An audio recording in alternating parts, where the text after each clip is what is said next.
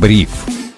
Узнайте первыми, почему этот день войдет в историю. Всем привет, это Бриф, коротко и по делу. Меня зовут Сергей Чернов. Сегодня 23 сентября 2022 года. Со мной на связи финансовый журналист InvestFuture Павел Гуценко. Паш, привет. Привет, Сереж. Здравствуйте, дорогие слушатели. С каким настроением подходишь к выходным? Спокойным. Надеюсь, что на этих выходных удастся хорошо отдохнуть и дальше работать, работать и еще раз работать. Да, отдохнуть нам всем не помешает, поправить настроение тоже. А, надо понимать, что все мы напряжены, дорогие слушатели, несмотря на то, что может казаться обратное. Но поехали по горячей повестке. Турция ищет альтернативы карте МИР, сообщил сегодня президент страны Реджеп Эрдоган. Ранее обсуждалось а, Ранее обсуждались некоторые возможности для того, чтобы не а, останавливать использование карт МИР, но все-таки это произошло. А какие могут быть альтернативы? И что остается тем, кто разделен с родными и не может обмениваться с ними деньгами, если э, владеет картой МИР, Паш? Слушай, Сереж, ну вообще, конечно, э, ситуация с картами МИР э, непонятная, и подобрать альтернативы для россиян, конечно, очень сложно. Сейчас видится, что единственной альтернативой, которая осталась для россиян, которые находятся там в Турции или в других странах, это крипта. Как это не было бы странно не звучало, это именно криптовалюты, это стейблкоины различные, поэтому а, если у людей сейчас, у вас, там, да, вы находитесь где-то за границей, и у вас не работает карта МИР, у вас нет карты Visa или MasterCard, то я советую, конечно, а, заняться криптой, изучить вообще, что есть полезного, как можно проводить трансграничные платежи, используя стейблкоин или криптовалюту. И советую вам подписаться на наш канал и в крипто, там ребята все очень подробно объяснили, как э, в сегодняшних непростых обстоятельствах использовать э, надежные стейблкоины, надежные настолько, насколько это возможно в криптовалюте, э, для того, чтобы проводить трансграничные э, переводы. Как мы видим, что Эрдоган, да, действительно заявил сегодня, что они обсуждают, как вообще можно использовать карту мира, есть ли какие-то альтернативы, но боюсь, что такого вот э, использования простого, да, как было до этого момента, до там, этой недели, использования карт мир в Турции, конечно, мы вряд ли увидим, потому что США все-таки надавили на турков, а, надавили на Турцию, сказали, что если будете использовать карту мира, вам последуют вторичные санкции, вы как бы получите по шапке.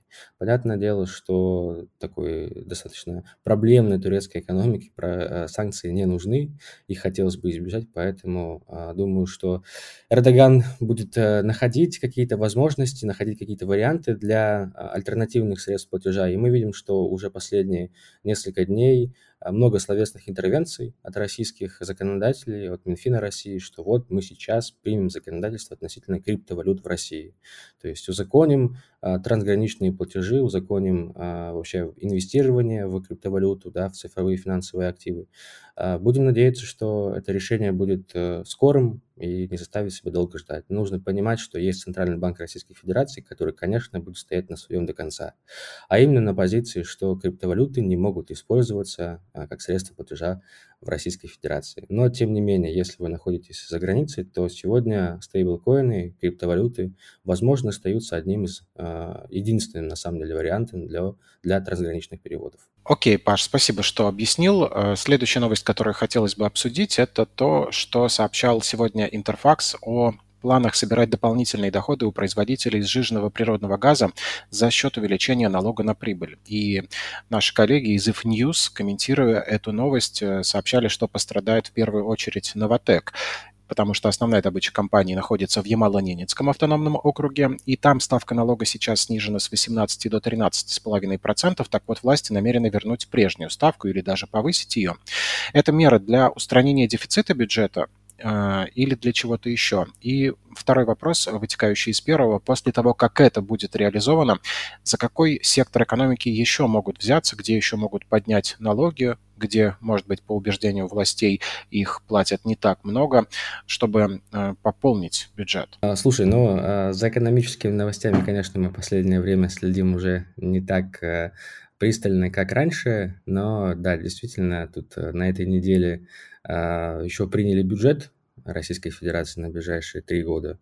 И, как ты правильно сказал, там есть такое слово, как дефицит. А, у нас на протяжении следующих трех лет планируется дефицитный бюджет а, в России, и его каким-то образом этот дефицит нужно финансировать для того, чтобы направлять деньги на социалку, для того, чтобы направлять деньги на, в том числе и на ВПК. Вот. Но, конечно, будут наращивать налоговое давление на российские компании. В первую очередь, конечно, это коснется российских экспортеров. Экспортеров, которые сейчас зарабатывают неплохие деньги, даже несмотря на то, что объемы экспортной продукции, конечно, падают. Как мы видим сейчас, сразу же а, первым ударили, собственно говоря, по «Газпрому», потом по «Роснефти», сейчас по «Новотеку». Это те компании, которые сейчас пользуются большими э, ценами на международных рынках на энергоресурсы и зарабатывают э, деньги. Дефицит бюджета нужно чем-то финансировать, и будут его финансировать э, именно налогами. И боюсь, что э, после э, экспортеров удобрений, угля, газа, нефти придут и к э, индивидуальным предпринимателям, придут к э, так, так называемому среднему классу в России, который еще, возможно, где-то остался, и будут увеличивать налоговую нагрузку, в том числе и на этих людей, потому что, э, конечно, российскую экономику нужно чем-то поддерживать, нужно запускать ее, несмотря на то, что сейчас такой вот момент истерии, момент очередного перелома российской экономики, но нужно финансировать тот самый а, структурную трансформацию российской экономики, как-то ее проводить в сегодняшних тяжелых обстоятельствах. И для этого а, нужно, будут, скорее всего, увеличивать налоговую нагрузку. Почему именно ее? Потому что взять займ сейчас в России очень сложно, потому что российские ОФЗ в рублях пользуются крайне малым спросом, а ФНБ, Фонд национального благосостояния, тратить особо не собираются. То есть там есть 12 триллионов, их собираются Минфин а, плотненько так тратить в 2023 году, а вот в 2024 году уже, а, так сказать, займы из ФНБ уйдут э, на второй план. И именно тогда уже мы сможем, скорее всего, увидеть э, новый виток налоговой нагрузки на граждан, и к, к этому нужно быть готовым сегодня всем нам. Да, и комментируя твою э, реплику про облигации госзайма, в среду проводился аукцион по размещению облигаций федерального займа, и покупателей на бумаге по приемлемым ценам не нашлось. Вот уж не самый лучший день Минфин выбрал для размещения этих облигаций. Действительно, в долг брать не у кого. Окей, с этим разобрались. Еще сейчас активно обсуждается вопрос о возможной кредитной амнистии для призванных в рамках частичной мобилизации. Вроде как правительство что-то хочет придумать. Сенаторы в пятницу 23 сентября внесли в Госдуму законопроект о кредитных каникулах для участников спецоперации. Выплаты по кредитам могут быть заморожены на определенный срок или снижены. Э, пока закон не принят, мы понимаем, что это как с самоизоляцией, которая не карантин и не какое-то особое положение, и юридических норм, которые помогли бы освободить всех от платежей, сейчас нет. Хотя мы видим, что иногда принять закон это даже не сутки, а меньше. Но мне здесь хотелось э, спросить у тебя, а сколько денег в принципе может потребоваться, чтобы всем все списать или дать кредитные каникулы? Потому что банкам дают иногда ликвидность просто так, ну, вроде бы. Почему бы ради людей, ради их обязательств не дать банкам то, что им должны люди, не способные в ближайшее время выплачивать свои кредиты? Неужели это настолько гигантские цифры? После твоего ответа, конечно, про то, что дефицит бюджета требует повышать налоги, и на погашение чужих кредитов у государства денег может не быть, следует э, из всего этого.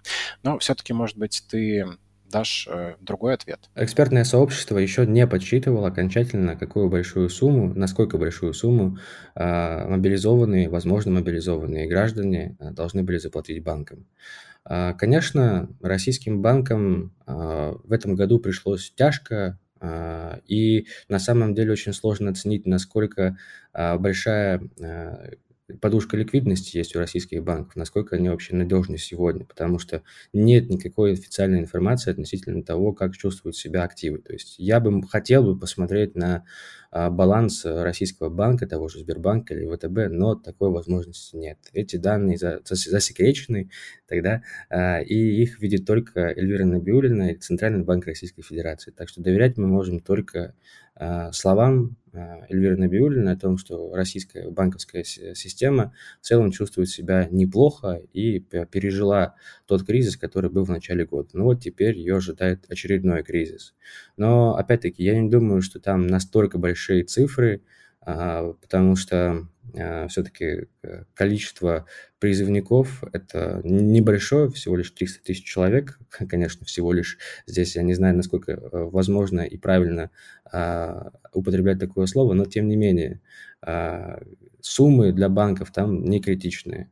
Поэтому эти законы сейчас, скорее всего, будут приняты в ближайшее время, потому что мы видим, что законы в России сейчас пишутся максимально быстро, принимаются максимально быстро, и а, создается, так сказать, новое а, правовое поле, потому что, как, как правило, как мы знаем, как мы уже узнали, а, не было нет военного времени и не было в рамках там, мирного времени такого понятия, как мобилизация. Но вот оно появилось. Для него законодательство подготовили и сейчас будут, так сказать, вот дорабатывать в ближайшие несколько недель. Поэтому мы, я думаю, еще увидим не один новый закон, который э, кардинально поменяет нашу жизнь, всех нас. Окей, Паш, спасибо и за этот комментарий. Я бы хотел еще сегодня напоследок поговорить о том э, перечне ситуаций, который Минфин хочет составить, э, в этот список должны войти разные жизненные оказии, при которых можно будет использовать свои пенсионные накопления. То есть, если что-то случилось, гражданин может взять и распорядиться теми деньгами, которые э, накопились в системе обязательного пенсионного страхования до 2014 года.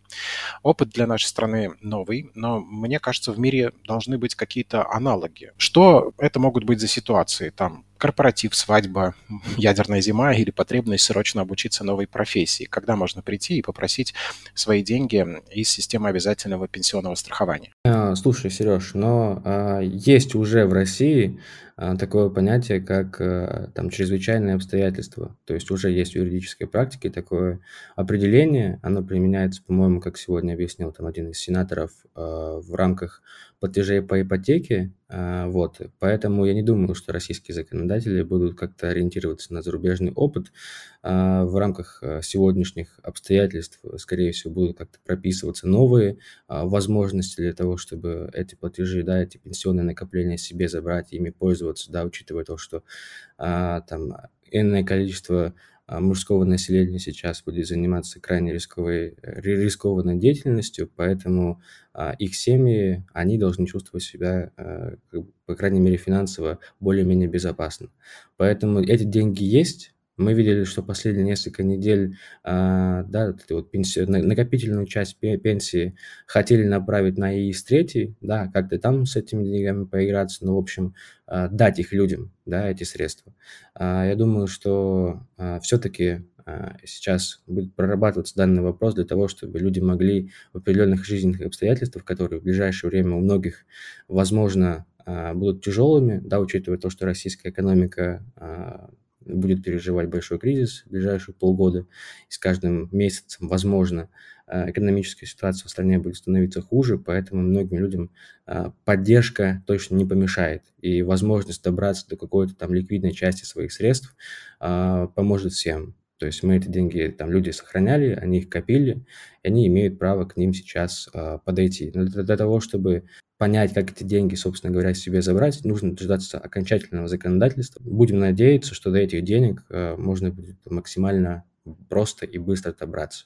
Но возникает другой вопрос. Если это те средства, которые были сформированы в системе обязательного пенсионного страхования до 2014 года, как пишет Интерфакс сегодня, то они же там просто лежат и их медленно поедает инфляция. И если в самой лайтовой ситуации я сейчас остаюсь без работы, без подушки безопасности, то я могу получить то, что у меня там накопилось до 2014 года в том же номинальном выражении. Да, именно так. К сожалению, а, никто индексировать данные пенсионные накопления не собирается. То есть э, с 2014 года инфляция действительно поела достаточно сильно эти деньги, но тем не менее какая-то сумма а, в сегодняшних обстоятельствах, а, да, кризисных, я думаю, каждому из нас не помешает. Поэтому ждем и надеемся на то, что а, максимально широкому кругу лиц а, будет возможность добраться до данных денег. Окей, Паш, спасибо. Теперь более-менее понятно, что это такое на самом деле. Это было 23 сентября 2022 года, и со мной на связи был финансовый журналист InvestFuture Павел Гуценко. Паш, спасибо за твои бесценные комментарии. Спасибо и тебе, Сереж. Всем пока. Всем удачи, спокойного настроения, ясности ума. Меня зовут Сергей Чернов. Слушайте бриф, оставляйте вашу обратную связь. Мы всегда ей рады. Всего доброго и до встречи.